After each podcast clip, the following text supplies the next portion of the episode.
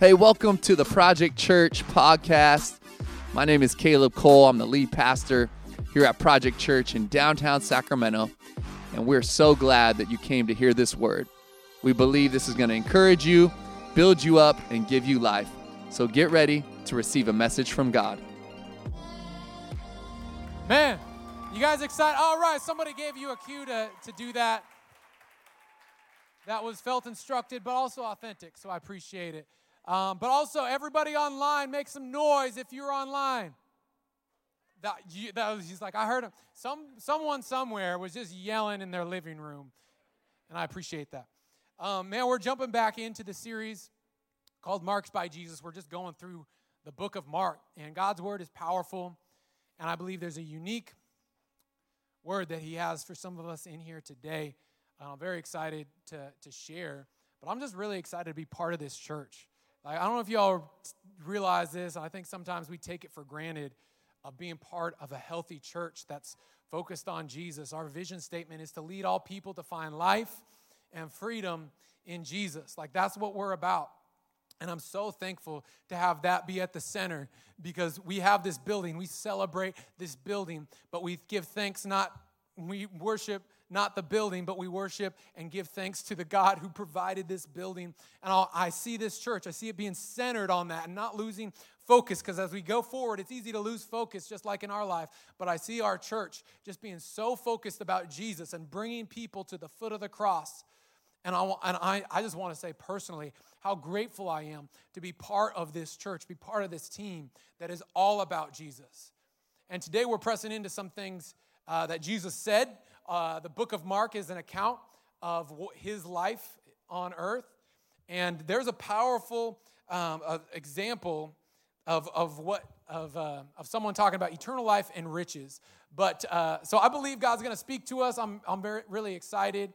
And the main thing Jesus was saying in this passage I'm going to show you is about eternal life and riches and how these two correlate and how they connect. And it's kind of an interesting set of topics, eternal life and riches, but they actually have a very significant connection to one another. And what I want to challenge you all with is looking through the lens of eternity, seeing the big picture. Here's what I believe is, unless we see the big picture in life, we're going to miss out, and we're actually going to waste our life on things that don't matter. So when, about 5 years ago, my friend talked me into doing a half marathon. And he had an extra spot, and he was like, hey, you should run this half marathon with me. And I'd never done that before. I've only ran like 5 or 6 miles. Like, that was the most I ran at one time. And I'm like, all right, let's do this. And I'm like, when is it? He's like, next week. I was like, all right, let's do this. And so I actually like ran a couple times before it. But then it was just like the energy of like everybody screaming and a bunch of people around. And I just did it. I completed it. And I got 13.1 miles under my belt. And I said, man, what? I did a half. A full is nothing. Let's bring it on, baby. And so that was like in May or April.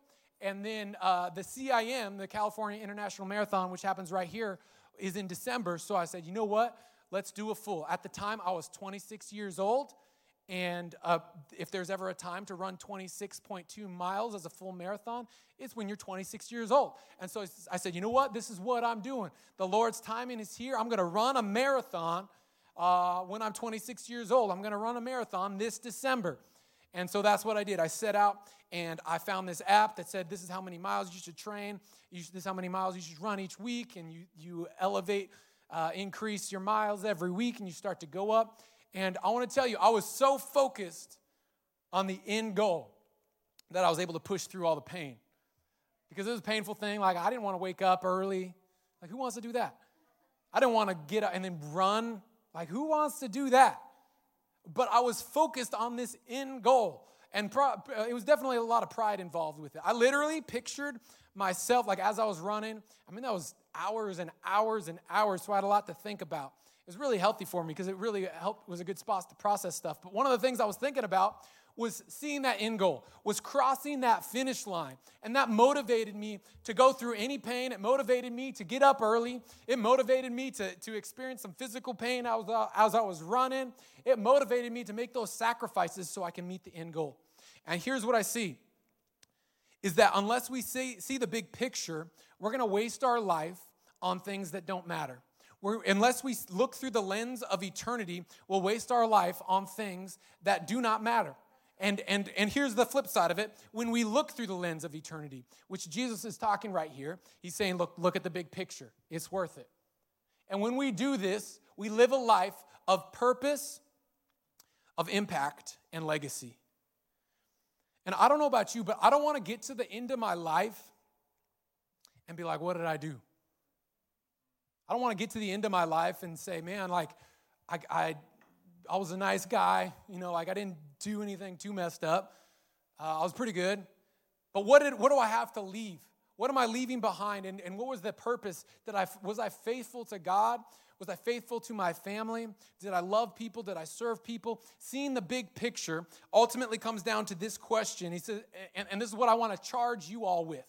I want to challenge you all to ask this question on the regular basis. It's this: what am I doing today that matters in eternity? What am I doing this day that's going to matter in eternity? And I believe Jesus is prodding us with this question in this passage.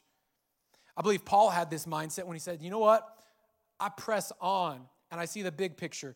Philippians 3:14, I press on towards the goal for the prize of the upward call of God in Christ Jesus. See, we realize we have a bigger purpose than just getting through life, than just contributing to society, being a decent person, not being a jerk. Like, you have a bigger purpose than that. And it's to serve people. It's to live a life of legacy and impact. And there's something no one can deny is missing when we just live a life for ourselves. But when we live a life of selflessness and see how we can serve other people, that's what fulfillment is. That's how you're going to look at the end of your life and look at eternity and say, I was a good steward of what God gave me. I was a good steward of the time, of my talent, of my energy, and of my finances, of my possessions, the resources he's given me. And what I did with that matters in eternity. Jesus said there's a big significance, there's a big connection between your riches, your resources, and eternal life. What are you doing today that matters in eternity? So here's the context. So I believe God wants this question, what am I doing today that matters in eternity? I believe this question is an empowering question that will help you receive practical insight.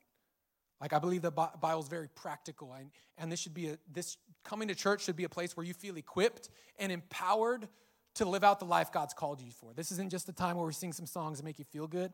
This should be a time where you receive something from God, and you can receive this every day of the week. You don't have to wait till Sunday to receive it.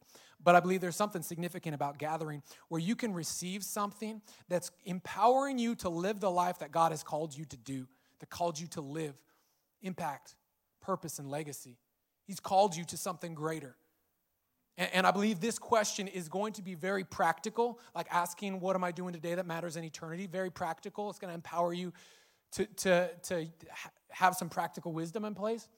But I believe it's also, the Lord put this on my heart, that it's also going to empower you to receive some incredible spiritual breakthrough and spiritual healing.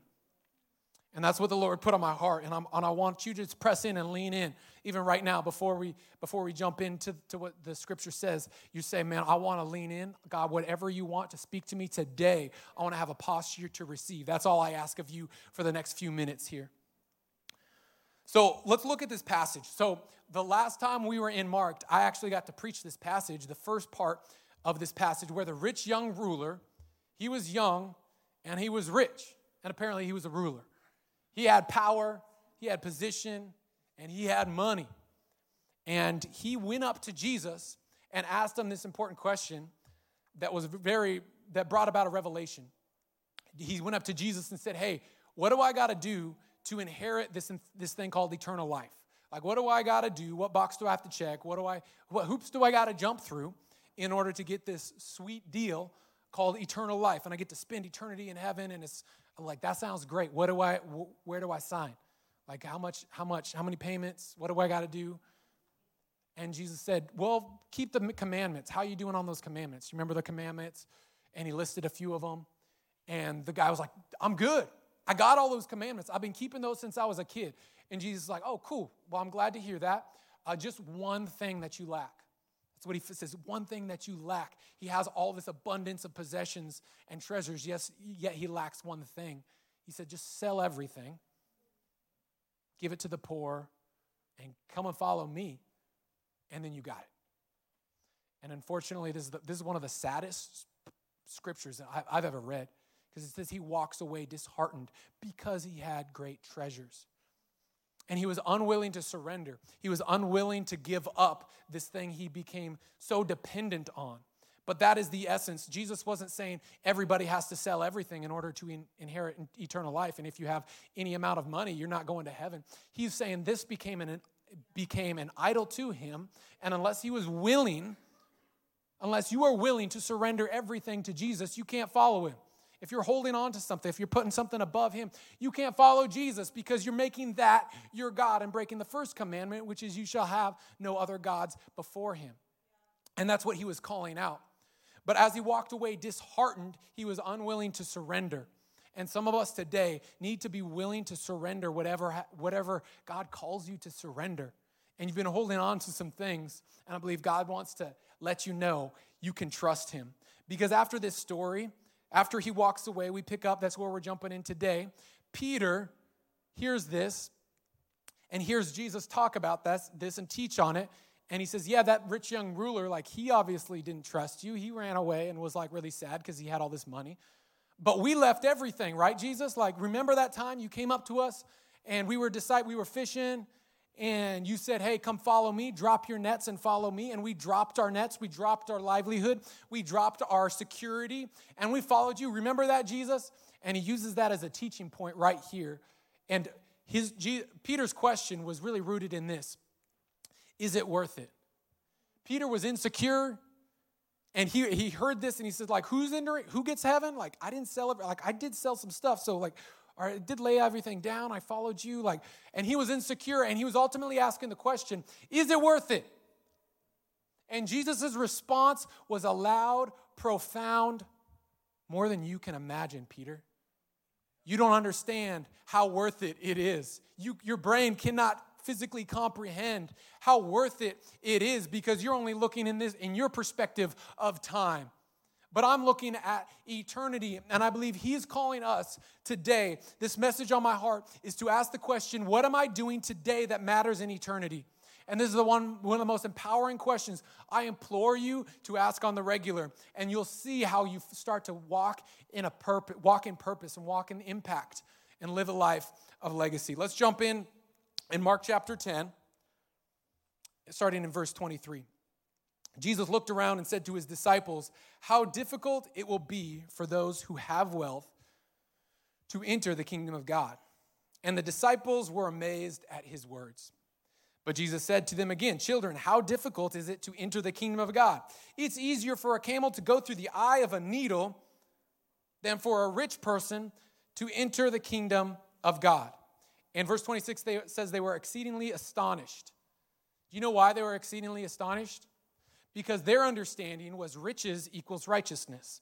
Their understanding was like all these people in the Old Testament, people like Job was a big one. They knew about the Old Testament Old Testament scripts, and they said, this is what that means. Job was a righteous man, and he was a baller, so he must be very righteous. That means riches equates to righteousness, but Jesus said, actually, riches are a barrier.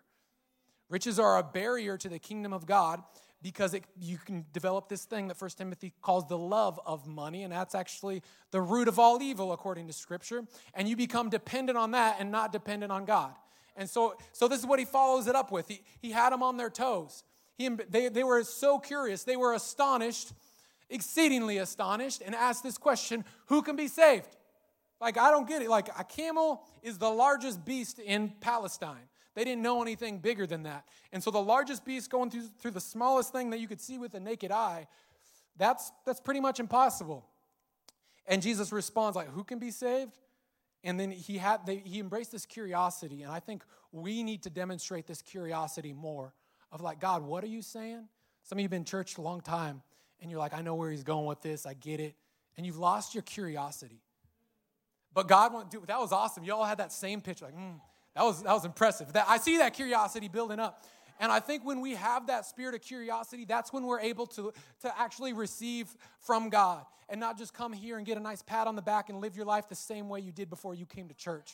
But if we have this spirit of curiosity and desperation and say, God, who could be saved? Like, this is what he created. He created this curiosity, and he said, yo, it's easier for a camel to go through the eye of a needle. And then they said, well, who can be saved? And they were leaning in. And he said, well, it's impossible with man, but not with God. For all things are possible with God. And that set off some light bulbs. But that's also when Peter asked this question, and he said, well, like, wait a second, we left everything. Verse 28, Peter began to say to him, since we have left everything, see, we have left everything and followed you. Just wanted to give a little shout out. Remember that? Like, I'm just comparing myself. See, that's what I love about Scripture is you can identify with people's failures a lot more. And you could see, like, how Peter was insecure and was comparing himself and wanted a little validation. And Jesus could have been like, Peter, just chill out, bro. Like, I know what's going on. But he used this as a teaching point. And I want to press into what he says right here in verse 29. He says, truly I say to you that there is no one who has left house or brothers or sisters or mother or father or children or lands, anything, for my sake and for the gospel, who will not receive 100-fold. It's worth it.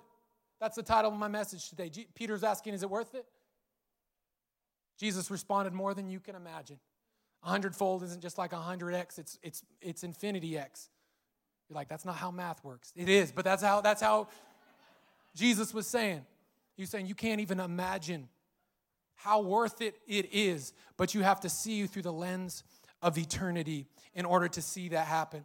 And he says, you're going to receive 100-fold now in this time, houses and brothers and sisters and mothers and children and lands with persecutions. And in the age to come, eternal life is worth it. And then he flips the script and says, but many who are first will be last and the last first. And I want to pray that this word just speaks to us today. I have a few points I want to share, but I feel the Holy Spirit speaking to some of us today, and there's just going to be some major breakthrough, so I want to press into that. Let's pray God's word speaks to us. Jesus, right now, we thank you for your word. It's living and active. We posture our heart and our mind in a place to receive.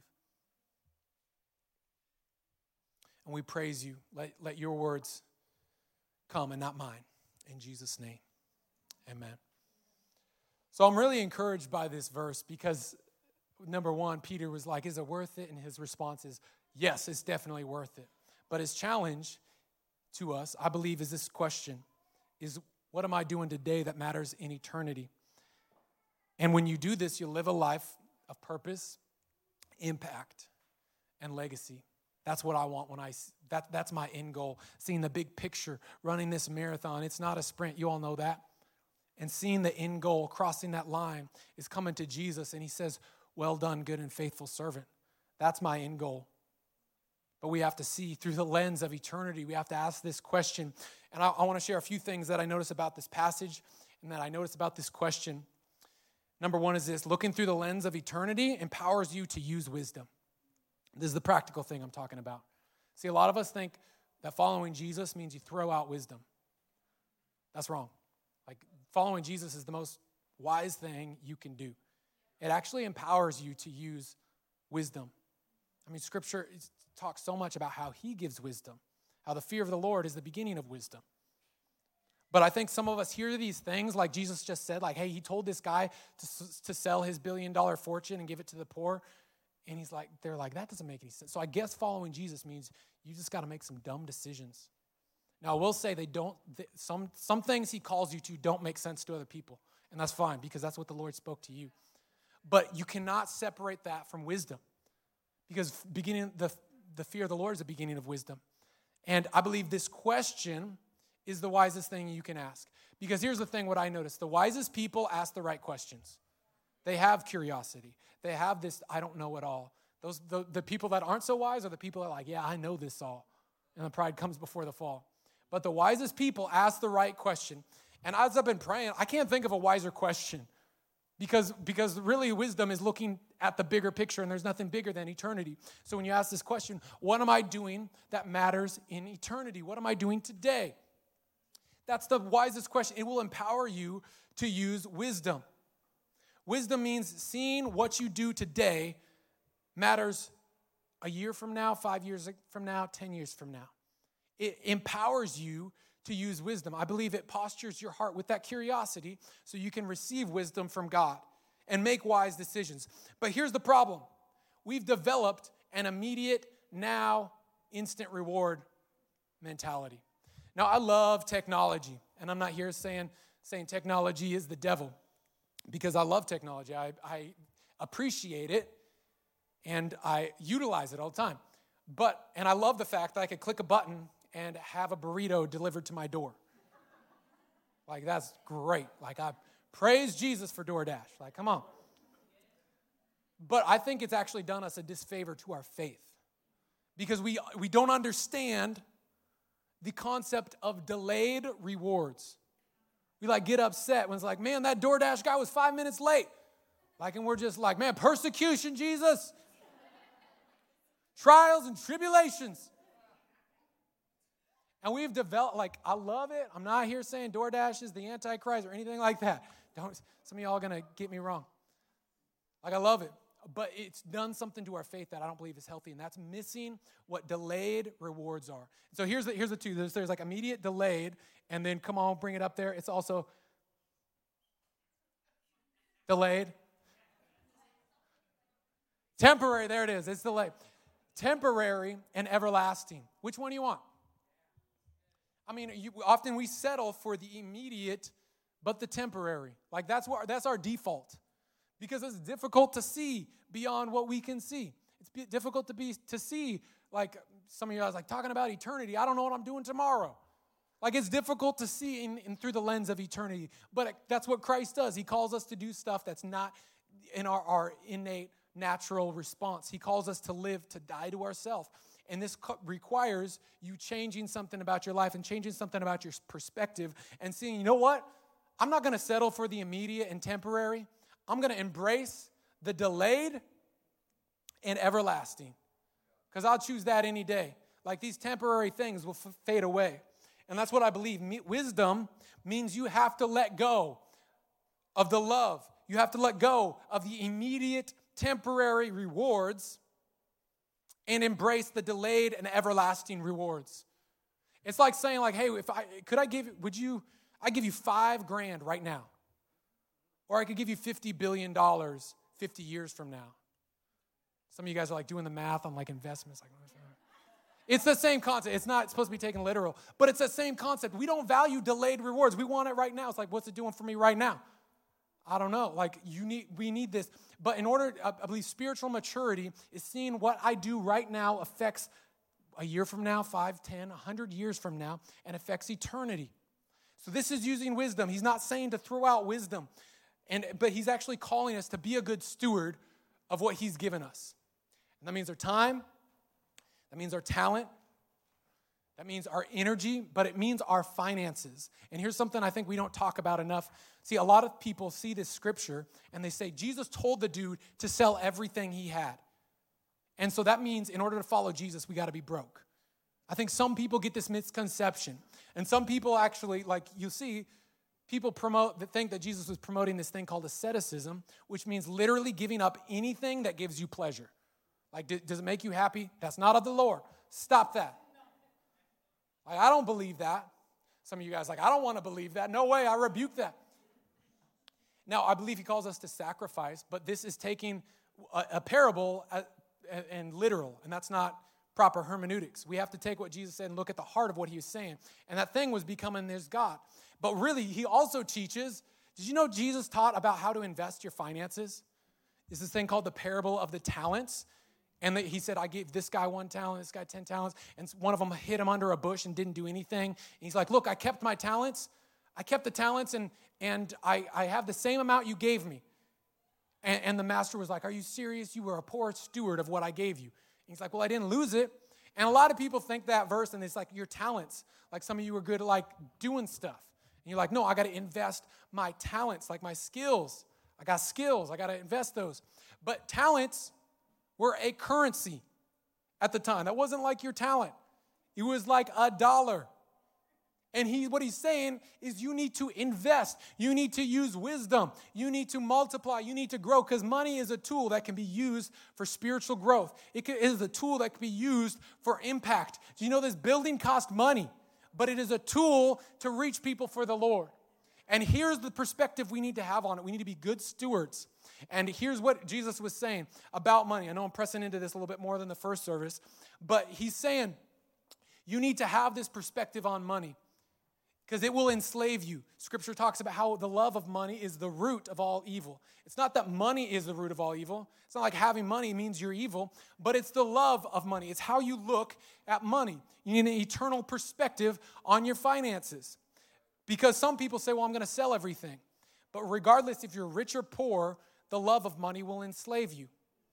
I said it like this: the envy of what you don't have will enslave you, just like the love of what you do have enslaves you. So we need to have, it's not that we need, that Jesus is saying like, look, the rich, is hard for them to enter the kingdom of God. No matter what, we have to overcome, and we have to make sure that we're prioritizing the love of God over everything, and that we see money as a tool, and that we're not a tool for the money. The money's not using us. That's a perspective, and that's using wisdom. And when we have the eternal perspective and ask that question, it'll empower us to be wise with our finances, with our time, with our energy, and everything God's given us. Second thing is this, is looking through the lens of eternity empowers you to serve others. I try to read a passage, I pick a passage a week, and it's more like a verse a week, sometimes it's a couple verses. And I try to like memorize it, internalize it, and ask questions about it. And I just wanted to share with you how I came across this. Colossians 3:2 says, set your minds on things that are above, not on things that are on the earth. And it's a really simple verse to memorize. But I started asking some more questions about it. And I just want to share with you my pattern, how I went down about this. I was breaking it down. And I said, okay, what does it mean to set my mind on things that are above? And I said, what's above? And I wrote down, well, heaven is above. I'm pretty sure that's what it's talking about. And I don't think it's telling me to look at like the clouds or like some tall trees or a bird. Like it's telling me to like, okay, heaven is above. That's usually the word associated with heaven. So I said, what is heaven all about? And I answered, eternity. Okay, so maybe it just means, this is what I wrote down, maybe it just means asking, what am I doing today in light of eternity? And I felt so empowered by that question. Because that's the question I'm asking you today. What am I doing today that matters in eternity? And my answer to that question was this: anything that I do that is self-serving isn't going to make a difference in 100 years. Like, what am I doing in eternity? And so on the opposite of that, but who knows the depth of the impact when we choose to count others' needs more significant than our own? When you serve somebody, who knows the eternal impact that will happen? We want immediate, this is often delayed, but it's often everlasting. How you can, the depth of the impact when you simply choose to count others' need more significant than your own and serve somebody. I guarantee you everybody in this room can think back to a moment in their life when someone counted your needs more significant than your own and laid their life down, just like Jesus modeled, and he calls us to lay down our life for other people. That's what matters in eternity. I could tell you right now, when I first gave my life to the Lord, I was 15 years old, and I didn't know what Jesus was all about. I didn't know what it meant to follow Jesus. I had a lot of questions. And my friend Thomas, who was this kid in the youth group, like I met him at the youth group. He wasn't my friend beforehand. He would come over to my house and just spend time with me. And he just loved me, and he was like, he valued me. And I felt comfortable to ask these questions. And I felt his love, and I felt his service. I felt him serving me and counting my needs more significant than his own. And that modeled something to me that I believe released and made an eternal difference in my life. Like, I honestly don't know where I'd be, because that's a shaky time. When you give your life to the Lord, then the enemy wants to bring you back. And I was asking a lot of those questions. But I see my friend Thomas, and I don't think he knows how much impact that has. And we can all count that, look back at a time in our life like that too. So if we ask this question, What am I doing today that matters in eternity? You're going to serve somebody. You're going to say, maybe it's a little, something small, maybe it's something big. But if we're unwilling or unintentional to look to those needs of others and we're so caught up in ourselves, we're going to look back and waste our life. We're going to look back and say, what did I do with my life? It was all about me. We're going to look back like that rich young ruler said, man, I'm walking away disheartened because I've become so focused on these things that are really about me. I've let riches, I've let possessions become my God, and God be a secondary, and walking away disheartened. That's the reality, is riches will let you down because they're temporary. When you choose to serve others, and I ask that question, it empowers us to live a life of legacy. The third thing is this, is looking through that lens of eternity, like seeing the big picture, empowers you or allows you to receive peace, no matter what the circumstance is. You know, right now, a lot of people don't have peace because there's a lot going on. We're all freaking out, like these elections. It has been a stressful time, but I want to, and there's grace for that, and it's understandable. But I want to let you know that you can have peace no matter what circumstances are in place. When you look through the lens of eternity, when you realize God's in control, and I know how this story ends. I look back 4 years ago, this December, our second daughter was born, Holland Grace, and 12 days after she was born, she was running a fever. She kept running a fever, and I got higher. We called the nurse. She said, check on it, called her back because it got worse. And we took her to the ER, and they were doing all these tests. They actually had to do a spinal tap on a 12-day-old and to test what was going on. And some of y'all guys are going to judge me for this, but I was just sitting there, and I felt like I needed to do something and felt helpless. I'm like, I need to do something productive, just sitting in the waiting room. So I literally left my wife there and went and got an oil change because I'm like, what do we need to do? Like, I need to, that's a way I can help. We need an oil change. I'm going to go change the oil. And then I was like on my way back or something, and she called me, and she told me, she said, hey, the spinal tap thing came back, and they found meningitis in her system. And my mind immediately went to when I was in 8th grade, and my teacher lecturing us about how not to share water bottles because you might get meningitis because one of her family members died from meningitis. And so my eyes just went up, and that's where my thought went. Meningitis is really bad, and she's 12 days old. It's not like her immune system has been built up super solid. And so I went to fear. I went to oh my gosh, I was having trouble processing it. But then I was listening to my wife on the other side of the phone, and I didn't hear anything. I didn't hear fear. I didn't hear anxiety or worry. I heard peace. It wasn't what she said. It was how she said it. I said, what is going on? And she said, yeah, we're going to actually have to go to another hospital. They're going to transfer her. And I felt this peace, and she was so confident that God's got her. And I see this through the lens of eternity. There's a couple things that could come from that. One is we know we'll see her in heaven. What if the worst case scenario happens? But two, she knows who's in control. And I believe the Lord spoke something to her. And she shared this with me. And she could probably be more authentic coming from her, but that the Lord has got her. The Lord has our Holland Grace. And we just felt this peace, even though, and the doctors were you heard what we just told you. The doctors were a little perplexed, most people start crying or start freaking out when we tell them this news. But so I met up with her. We rode to the hospital and got there, and we told you all to pray for her, and so many of you all prayed for her, and the doctors were amazed, and next month she turns 4 years old. And I praise God for that. But I believe that's what happens when we look through, my wife was demonstrating that, looking through the lens of eternity and seeing, I know how this story ends. I know who's in control. God's got this. What am I doing that matters in light of eternity? A lot of things don't matter, so you stop stressing about them.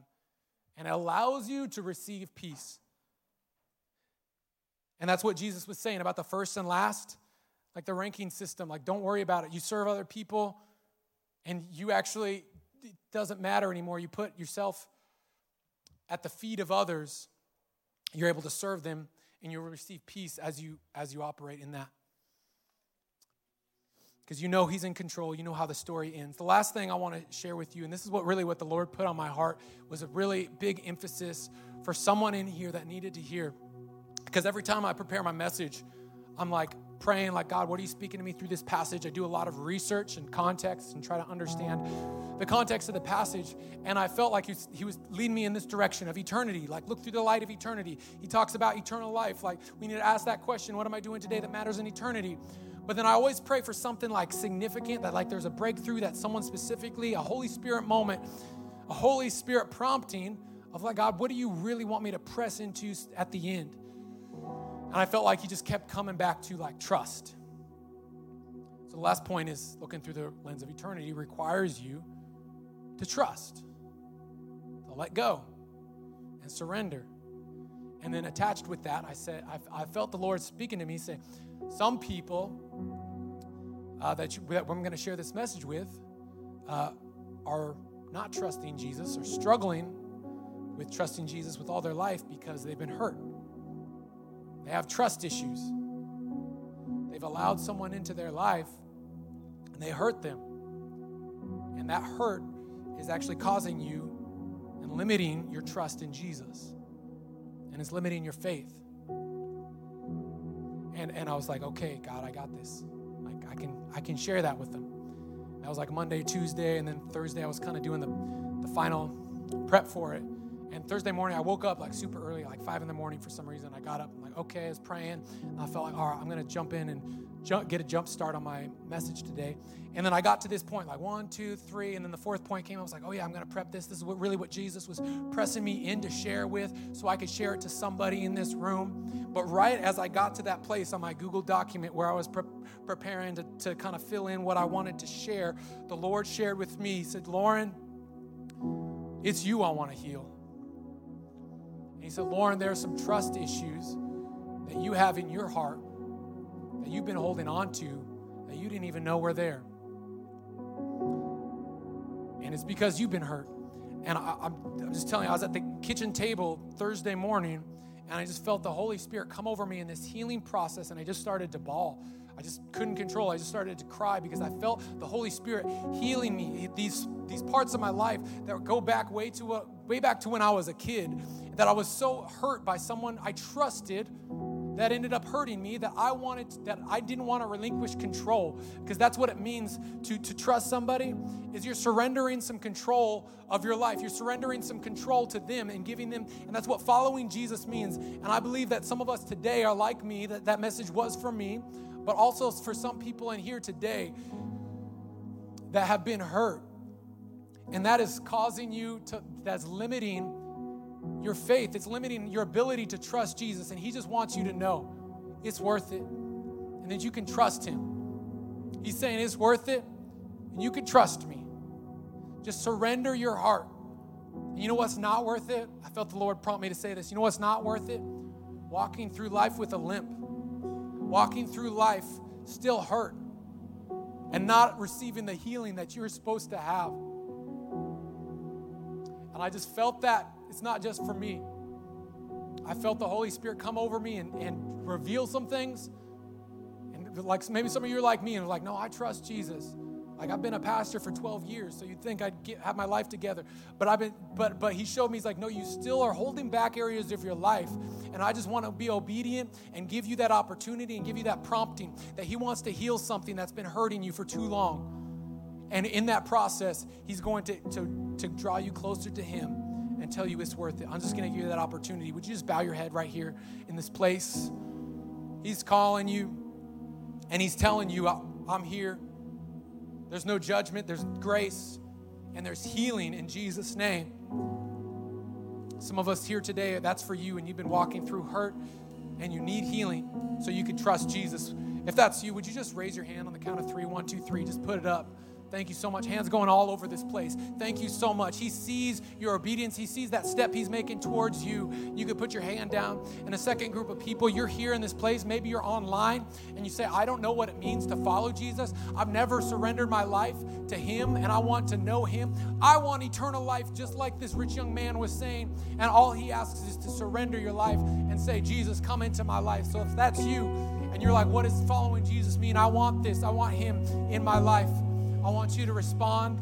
online by clicking a link below, or in this room right now, you're here and you want to follow Jesus, on the count of three, just raise your hand. 1, 2, 3. Just put it up real quick. Thank you. I see hands. Thank you so much. You can put it down. Would you stand to your feet across this room? I'm going to lead us in this prayer. I'm going to lead us in this prayer, and I'm just going to challenge us to press in to this and receive healing. Our prayer team's coming up as well. And we're just going to provide you that opportunity to come up to them and pray with them. If you raise your hand, this is that spot. This is that spot. So repeat after me. Pray this to him. Say, Jesus, I need you, and I trust you. I surrender my life to serve you. Come into my life and change me. Fill me and heal me. I trust you, Jesus, and I ask for your strength for me to live the life you've called me to. We praise you, Jesus. In Jesus' name we pray. Amen. Amen. Will we give God praise? There were so many hands that went up. That's big decisions. So let's worship God. If you need to come up for prayer, come up. But just surrender your heart. Would you raise your hands? Would you say, God, I trust you. You're here. I want that healing. Everything I have is because of you. I trust you, God. Let's worship him. Hey, thanks so much for tuning in to the Project Church podcast. We pray and hope that this message encouraged you, built you up, and gave you life. We want to ask that you would invest right now in what God is doing here in downtown Sacramento. We've just recently moved in to our all-new building in the waterfront, Old Sacramento District. We want to ask you, if you'd like to give, you can go to projectchurch.com/give to invest. Let's see all that God can do through us.